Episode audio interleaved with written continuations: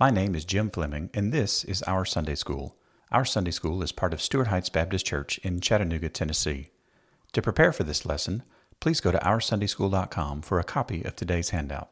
Now, let's get to this week's lesson. Well, good morning, everybody, and welcome to our Sunday School. Glad you guys are with us this morning. Uh, if you have your, but Dave, what page are we on this morning? If you have your uh, teal books, I haven't wanted to say green in a hot minute, so I didn't, which is good. Can we go to the next slide, Dave?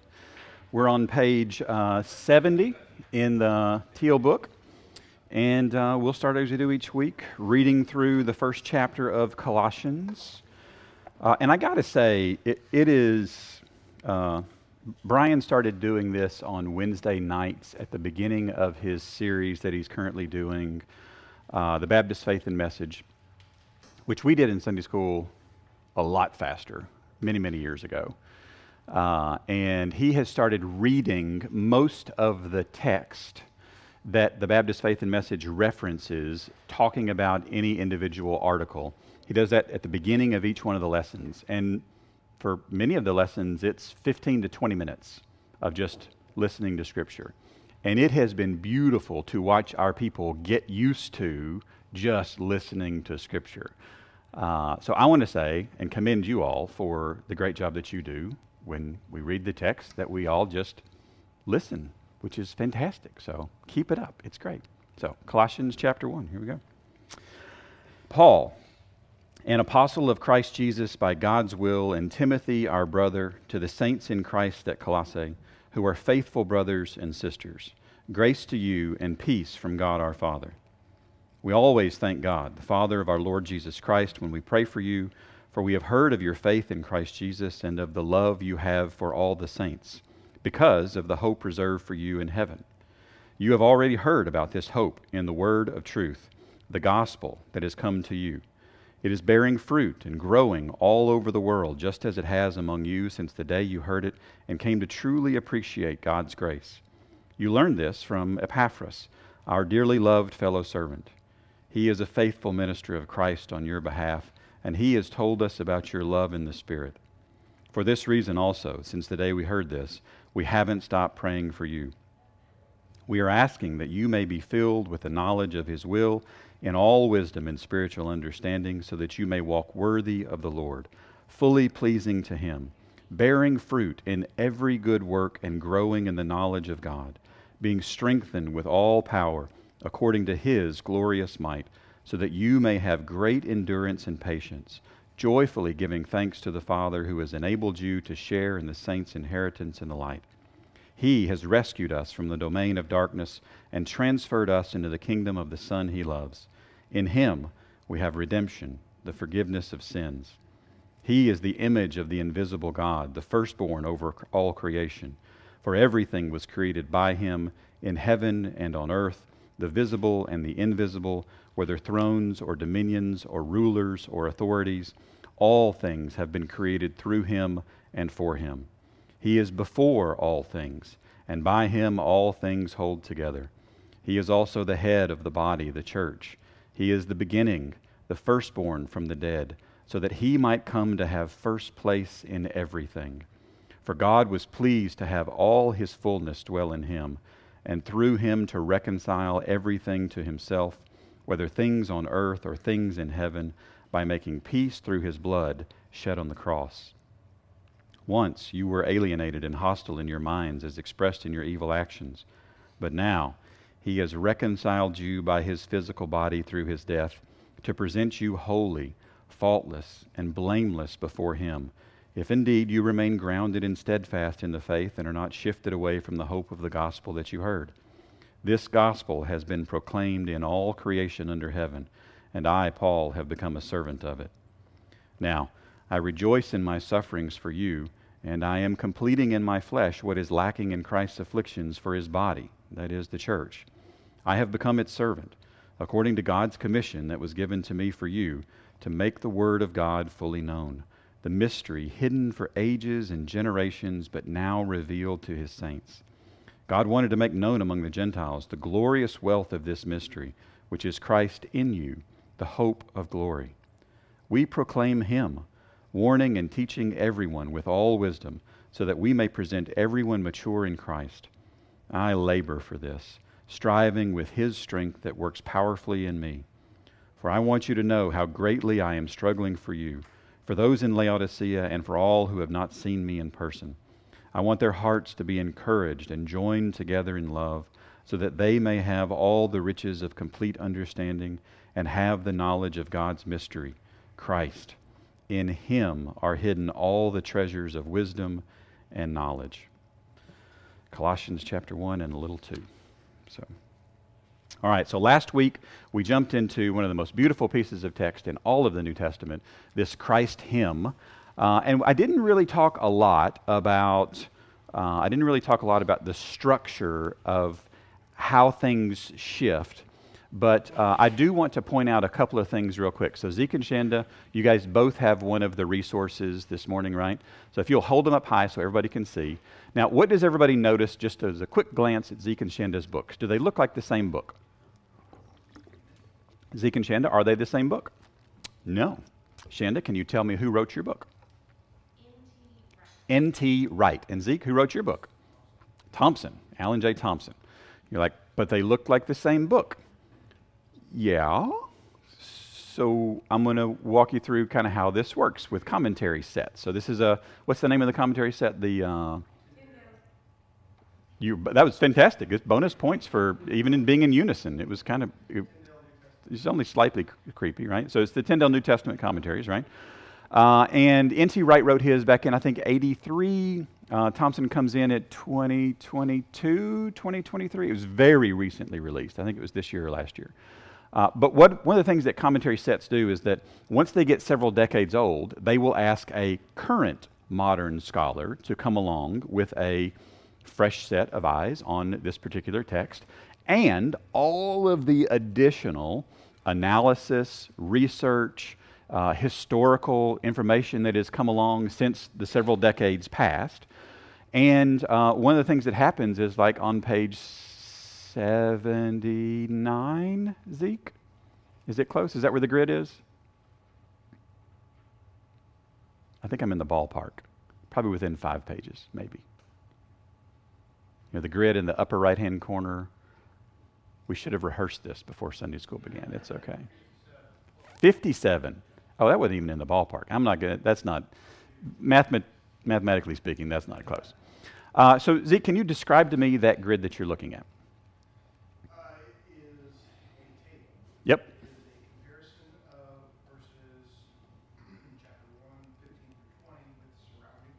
Yep. And it includes the adverbial participles, the indicative verbs, pronouns, and the first and second person verbs, and how many times it appears in chapters 1, 3 through 8, chapters 1, 9 through 14, chapter 1, 15 through 20, and chapter 1, 21 through 23. Has anybody ever thought about creating a table to describe the distribution of the types and the components of Greek verbs as they appear in different pericopes?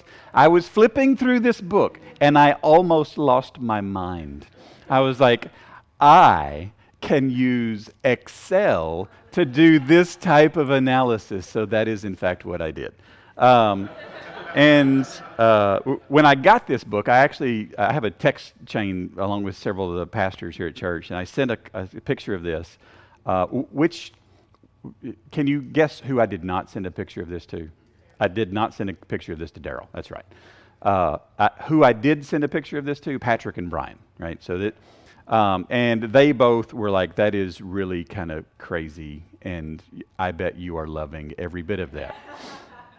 And here's my challenge my challenge is Dr. Thompson did not do that work. Look at the footnote at the bottom of that page. I think it's the first footnote. Moo. You're like, Moo? What? Yeah, Doug Moo, Dr. Douglas Moo, uh, who is one of the most like preeminent Greek scholars. Like he, he's, he's up there, right? And uh, Dr. Moo did this work based on work that he did back in the 70s. We have better copies of things since then. And the text that you're looking at there is very, very, very close. But there's something that I want us all to notice about, so his numbers are just slightly off from the version of the New Testament that we are studying in the Teal book. So I say this. So if you were to go do the math, it's off just a little bit. But did you notice the way the text sounds different when we get to verse 15? Because up into verse 15, let's just talk about first, second, and third person. All right, so first person are uh, I, me, my, mine, right? It's like me, I'm the best. Second person is you, your, y'all, y'alls. Okay? So there you go. It's all, it's you. Third person is he, him, his, her, her, hers. Like I'm pointing to a somebody else.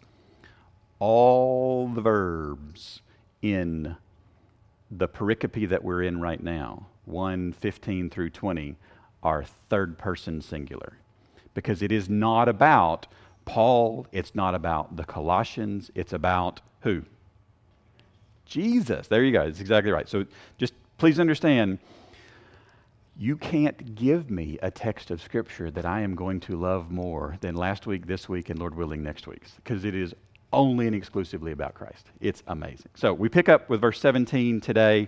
Uh, I just wanted us to make sure we had a good mathematical understanding of how we can to use all of the gifts that God has given us uh, for the study of His Word, because it is good. Ah, there it was. I saw you working on one. I wasn't sure where it was going to come in, but it was they were the wheels were turning. The wheels were turning. All right, so let's take a look at today's text. Uh, and again, we think this is a uh, that's a fun color. Uh, again, we think this is a uh, poem or a hymn of sorts because of the shift in the type of language. So verses 17 and 18 is all on one screen today. So he's before all things, and by him all things hold together. He is also the head of the body of the church. He is the beginning firstborn from the dead, so that me, he might come to have first place in everything. Right? You see how we're talking about one person exclusively all the way through? This is critically important. Let's go to the next slide and let's jump in on page 70. So, verse 17, He, who is the He? Jesus. This is our Lord Jesus Christ. He is, that's a present active indicative. It's right now, it's continuous, it's a statement of fact. He is before. Now, when you say before, before can actually mean a couple of different things. But in the context of what he's talking about right here, I just want to I want to like show us like prepositions describe uh, placement or movement or position of things. So let's take a look at the preposition circle here real quick. So here's all the different Greek prepositions that show up in the New Testament. Um, and this is not mine. I, I borrowed a, like half a dozen different things and cobbled this together, and it's like, yay, it exists. Uh, but it gives you an idea of the type of movement. So dia right here is through, so to go through something. Uh, meta is with, with or amid in the middle of something. En is in. Uh, you get apo, uh, which is away or off of. You get so, so you get all types of different relationships here. The one we're looking at here, Dave, is um, click. That's click. There, nope, back one, there we go, uh, is before or in front of. So this is uh, para. Uh, and the idea is it's before you get to the object that we are referencing. So in context here, he is before all things. Why is that important right there relative to what he just said in verses 15 and 16?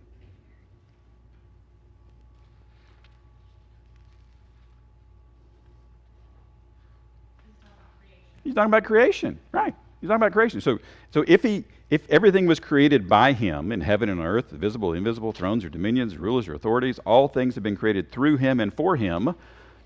Does Christ get to show up after all things are created? You're like, no, that doesn't make any sense at all. Yeah, that's right, because Christ was here before all things. And most of you right now are going, well, yeah, this is where we get that from. like, this is an important text. You, do you see how much weight we put on this hook? Like, this hook is an incredibly important hook in all of the theology of the New Testament. It is a beautiful, beautiful thing. So, he is created before most everything. Your head should have done the exorcism thing right there. And like, no, no, no, no, no, no, no. Before all, this is the fourth time all shows up in our uh, Christ hymn here. So, application in the bottom of this page, I would argue, is our Lord Jesus Christ is before all. You're like, Jim, that, that sounds like the text. Yep. Because every once in a while, Paul has simple sentence structure. and we are going to rejoice when he does. it is wonderful. Now, uh, what do we do so, so this is in the context of creation, right? So he's before all. So he's existed for longer than anybody else. So, what do we do with people we are around who have existed for longer than we have? You honor them, you respect them, right? You listen to them. Why? They've been doing this longer. Does this make sense in the context of all of creation? Why we would not, like, perhaps, just perhaps, our Lord Jesus Christ has something to say about the way the world works since he made it. Right? This has all kinds of amazing implications for us. I, I think the least of which is just my, my personalization is respect him.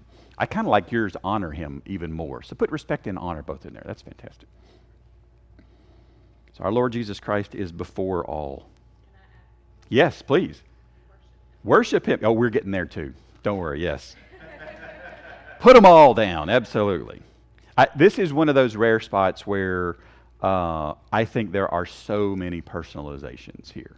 Because this is one of the, you know, the, uh, the Septuagint uh, is the Greek translation of the Old Testament.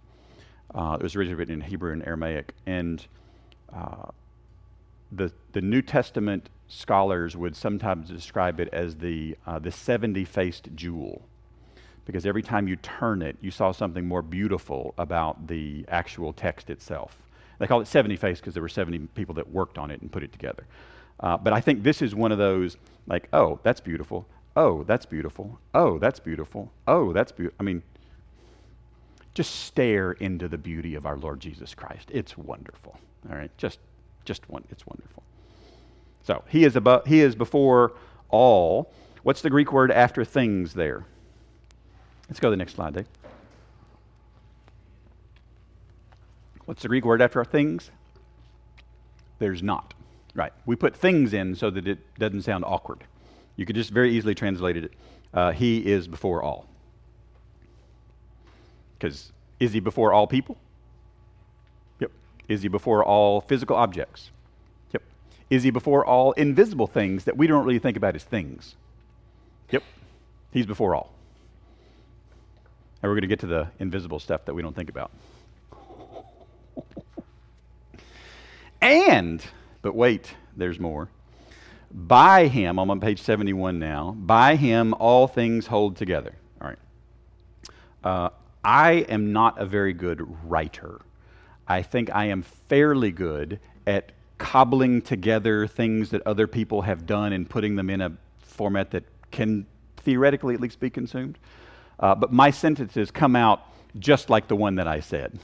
They are woefully complex, way overly, it's just, it's too many words, right? It's just too many words. But I could talk for days about this. Oh, by him, all things hold together because there's so many ways he could actually do this. So let's just look at each one of the words. So and just means and, by, which is the Greek word uh, in, or in him, in him singular, all, this is the fifth time all shows up in our Christ hymn. And then you get this things hold together. Um, I'm going to start with looking at the parsing of this verb. It's the perfect active indicative. And a perfect tense is uh, interesting because a perfect tense is, uh, let's, well, let's see what Dr. Wright says about this. Here we go. Uh, in the perfect tense, indicating that everything has held together in him and continues to do so. Right, so the perfect tense is something that is action completed in the past with the results felt in the present. So all things hold together, which means our Lord Jesus Christ did something in the past that caused and is still causing all things to hold together. If you have never thanked God for all things not flying apart, here is your opportunity. Because we don't think about, like, what are you worried about today? Well, I'm worried about everything flying apart. Like, really? Like, you, got some project that's going to blow up? No, no, I mean, like every atom in the universe. I'm worried about it flying apart.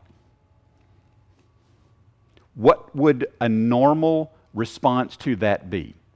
You shouldn't worry about that. Like, what are you worried about that for? There's a reason we don't have to worry about that. And the reason is not a what, the reason is a who. And, and this is big because if you go to Wikipedia and try to find out why does stuff not fly apart, the reason Wikipedia will give you is strong interaction. Now, does anybody know what strong interaction is? Anybody studied like physics at the subatomic level? That's what I'm talking about here. There's four fundamental forces in the universe that physicists have discovered Electromagnet, uh, electromagnetism, which is uh, like objects repel, opposite attract, right? There is gravity, which we all are aware of. Yay, gravity. Then there's weak interaction and strong interaction. And weak interaction and strong interaction, we actually kind of came up, we as if I was in part of that uh, group. No. Uh, really brilliant scientists a long time ago uh, postulated that for the math to work on how we can explain how the universe doesn't fly apart, we need to describe why things don't fly apart. And there were several people that put forward a lot of different theories, and basically what they landed on was that there is a force at the subatomic level. It doesn't work once you get outside the atom. None of this stuff, the strong and the weak interaction, none of this works outside the atom. It only works at very, very small levels. And you're like, well, that seems weird. Yeah. And by him all things hold together. Who could have designed such a system?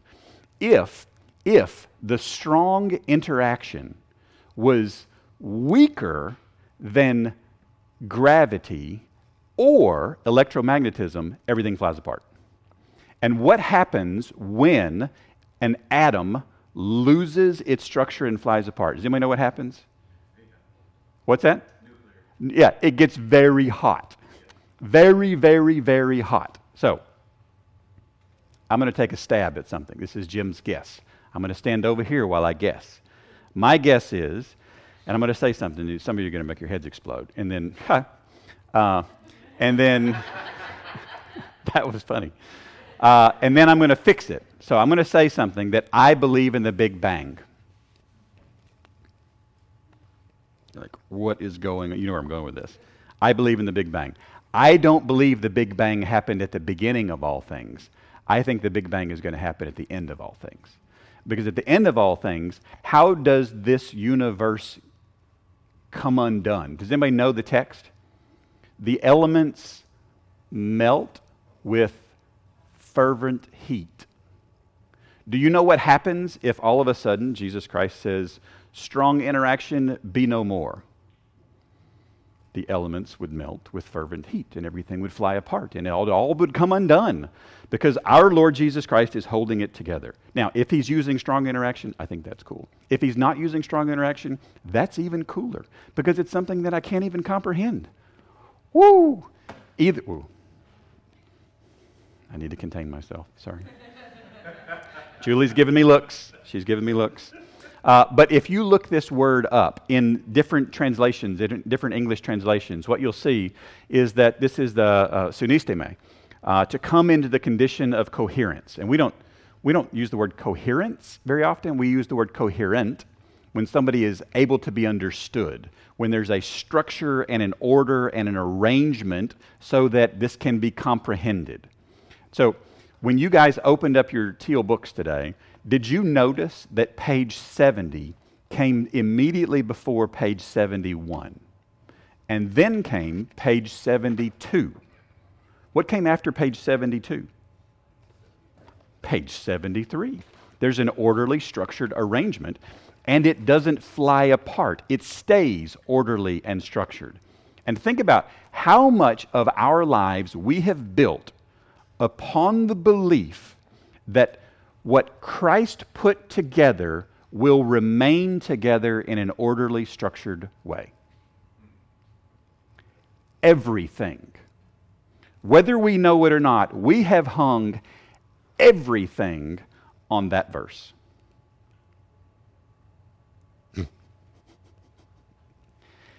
He's doing stuff right now that our existence depends on, and we're not even aware of it. That's how amazing our God is. And this is just one little statement in the midst of a whole bunch.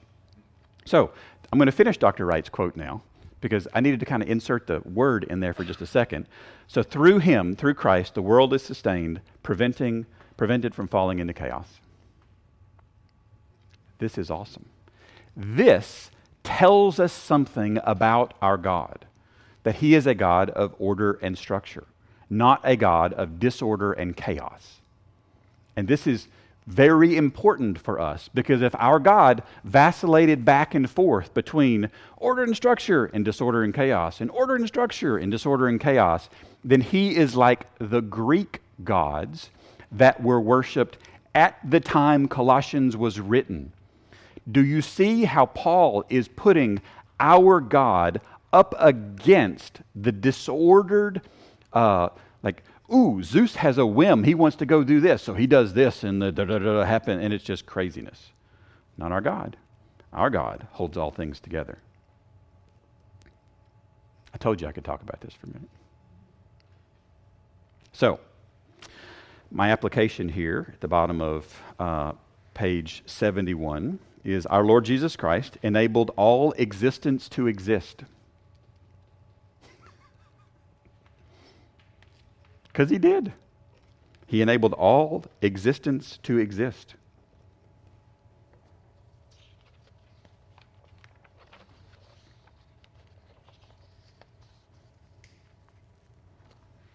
My response, you may have a different one. My response is to be awed by him, A W E D. I cannot say that word. My Shelbyvillian background prevents me from pronouncing that word properly to be awed by him. Uh, every time I say it, Microsoft Word's dictate function shows a different word. It is stunning in my inconsistency, in my inability to say the word, but I love the word. Be awed by him. There's a couple implications from this as well is that existence will exist as long as our Lord Jesus Christ wills it to, and we cannot destroy the universe. You're like, well, that's weird actually, it's awesome. it's really awesome. Like, we cannot, individually or collectively, destroy the universe. It will be destroyed when our Lord Jesus Christ undoes whatever he did that is holding it all together, which should give us peace and comfort and stability in our lives, which is amazing. That's just two pages. Let's keep going. Page 72. He is present active indicative, right now true statement of fact. Also, the head of the body. You like the head. Well, this word shows up two other times in Colossians, in 2:10 and in 2:19. And every time this word shows up in Colossians, it's always talking about our Lord Jesus Christ. And I don't know the last time you've listened to all of Colossians or read all of Colossians. I'm sorry, I interrupted your thought. What'd you have? You should never play poker, but yes.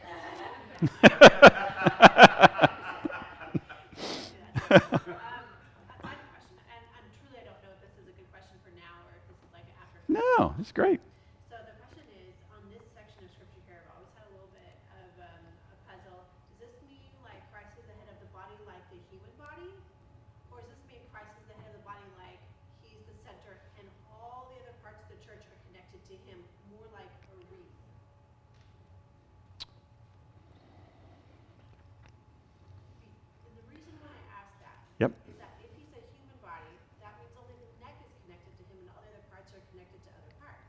Oh. Um, I, I would say that's actually not how the human body works because the brain is firing off all sorts of things that force things to happen in other parts of the body.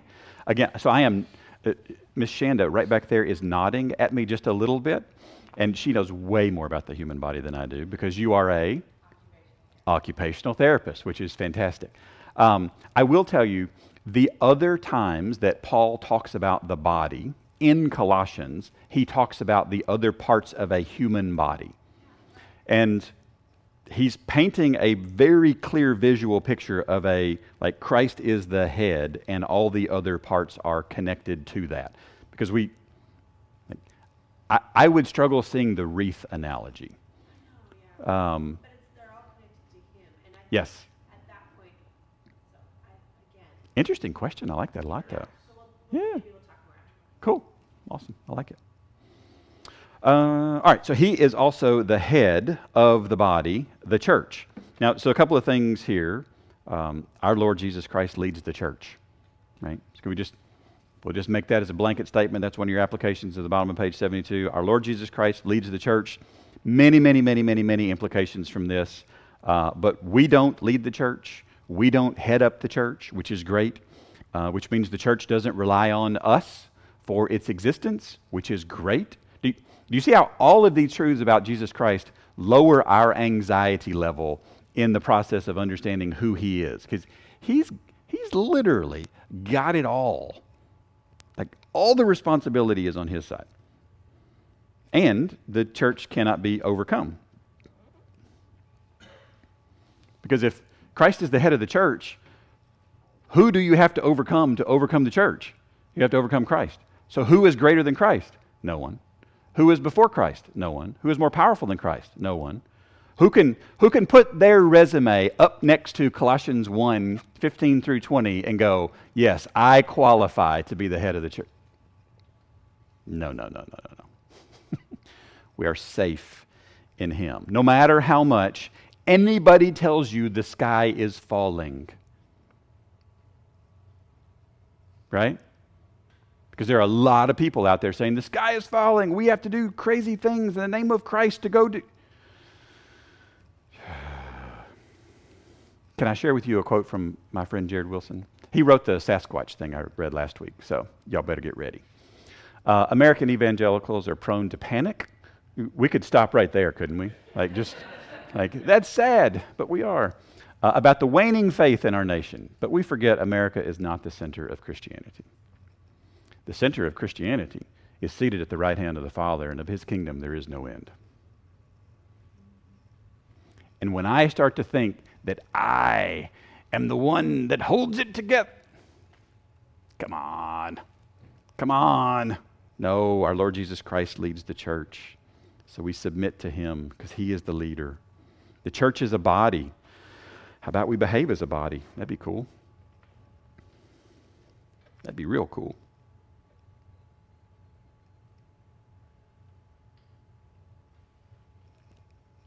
All right, so he is also the head of the body, the church. I love how even, even in these little, it makes me feel better about my uh, inserted uh, clauses in almost every sentence that I speak uh, to try to explain and clarify what I am trying to say. Paul does this nonstop, even in the midst of this statement, statement, statement, statement. Yeah, but the body, he's the, this is, I'm talking about the church here. Just make sure we're all on the same page. It's beautiful. He's the head of the body, the church. He is, page 73, the beginning. You're like, the beginning? Are you the beginning of what? Yes. like, whatever you want to put there next. He's the beginning, right? Remember, our Lord Jesus Christ is older than all things, so he is the beginning. And then we get to this, this word that can lead us into real bad heresy. Uh, so we want to make sure we don't. The firstborn from the dead. So the firstborn, we'll go back to our BDAG uh, definition from a couple of weeks ago, uh. Uh, this is not necessarily the firstborn. This is the having special status associated with the firstborn. Like you, you get a certain amount of clout and respect and I don't know the word, but there's, there's honor that comes with you being the firstborn. So he is the firstborn from the dead. So why would we say that Christ is the firstborn from the dead? Is he the first person to ever come back from the dead? No. Well, if he's not the first person to come back from the dead, why do we care?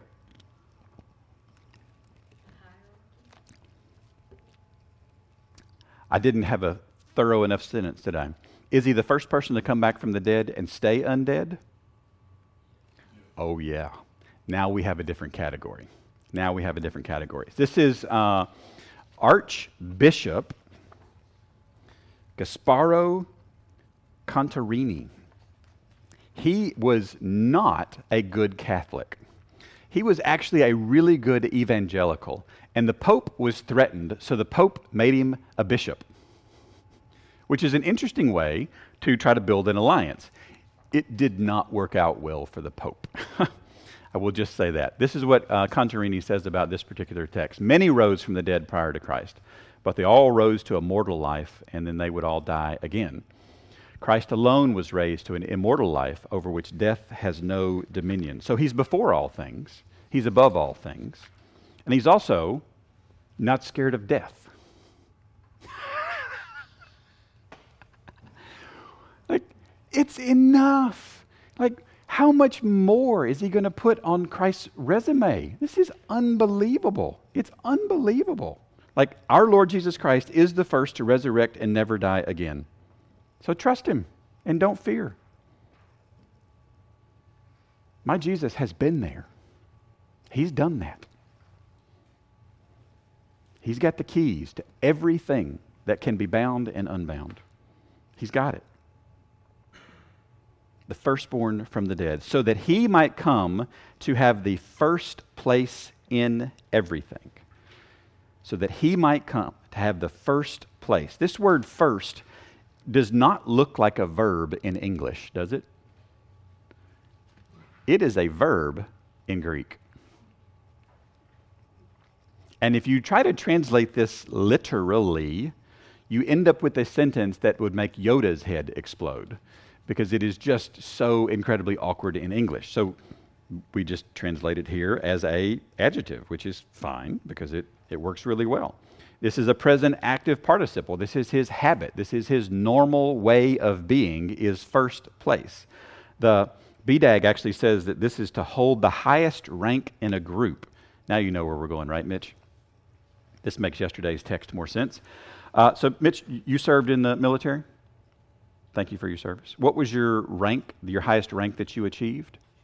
Chief Petty Officer. And when you walked into the, then what, if, if an 18 year old kid wanted to enlist in the Navy, what's he going to enlist as? Seaman recruit. And if a seaman recruit walks into a room and you are in the room as a, and you are in your chief petty officer garb, what had that person better do?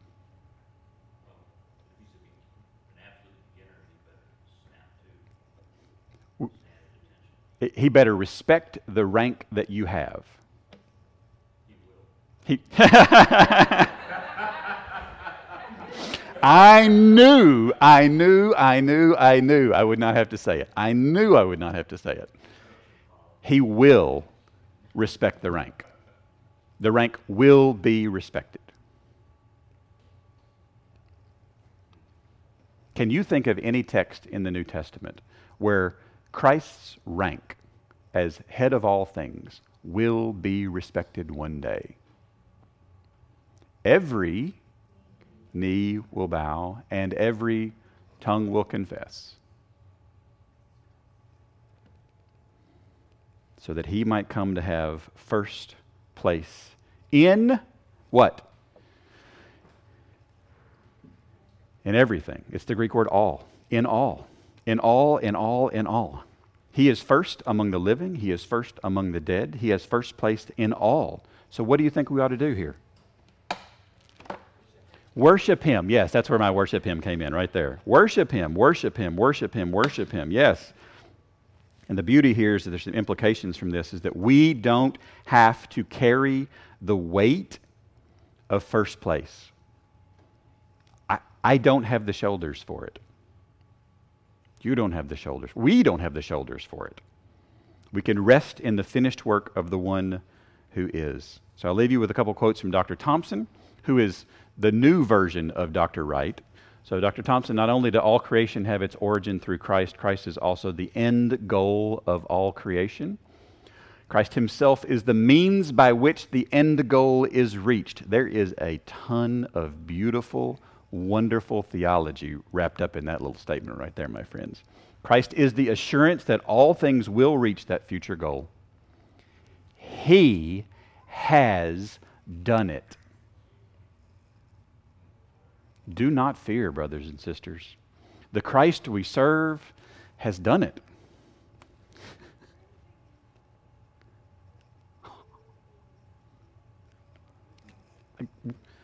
What else do you want?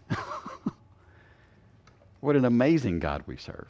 What an amazing. Oh my goodness, I just looked at the time. That's terrible. Well, he's worth it. So there we go. All right, hard crash landing right here. Thank you for coming to Sunday school today. You've got your weekly updates on the table. Grab one of those, uh, pray over the prayer requests, uh, and then you are free, we are free to go and to worship this one who is not like anybody else. And it is good for us. So thanks for coming today, guys. Thanks for engaging. And don't forget to subscribe to our podcast, YouTube channel, and weekly email. You can subscribe to all three of those at OurSundaySchool.com. Grace and peace to you.